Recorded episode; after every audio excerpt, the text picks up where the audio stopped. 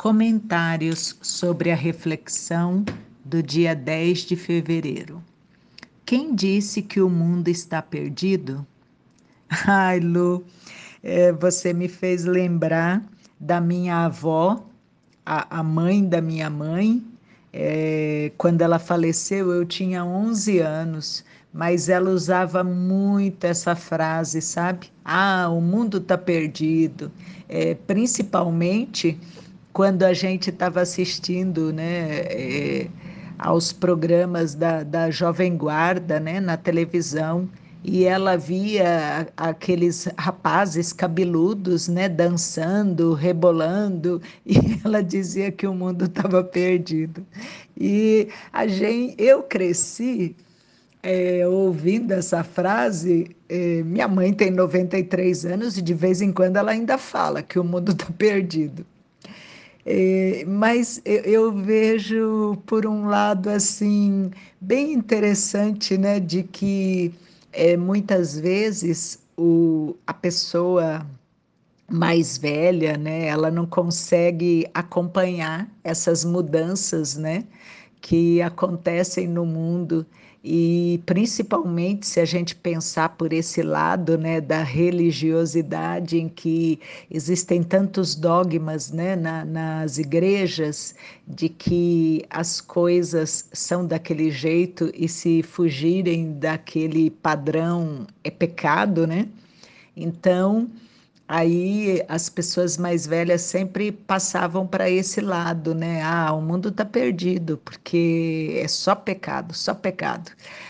Mas, e eu achava, quando eu era criança, eu achava muito engraçado, né? Minha avó falar isso, porque a gente gostava, né? De tudo aquilo que a gente estava vendo na televisão e ela dizia que o mundo estava perdido e eu pensava, nossa, nós, nós estamos perdidos juntos, né?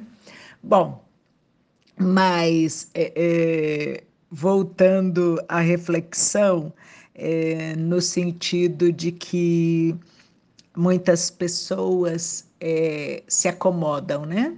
É, muitas pessoas acabam partindo para vitimização e, e acabam se acostumando ao prego, né, Lu?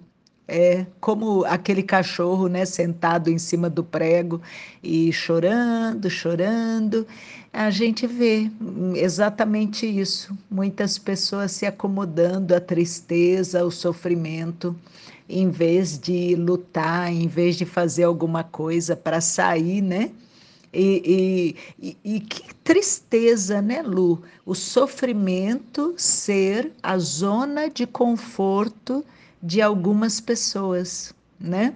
Porque elas, elas se contentam né, com migalhas de atenção e acham que essa atenção é, é, é, essa esmola, né, que às vezes ela recebe em termos de carinho e que ela acha que alguém se importa com ela e que alguém está ouvindo as lamentações, eh, o choro, né?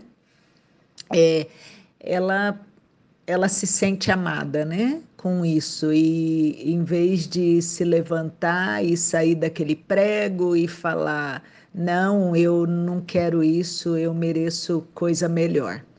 É, eu já citei uma vez, né, em um dos meus comentários, que as crises são ótimas, né, para dar uma chacoalhada na gente para a gente sair dessa zona de conforto e para a gente procurar alguma coisa melhor.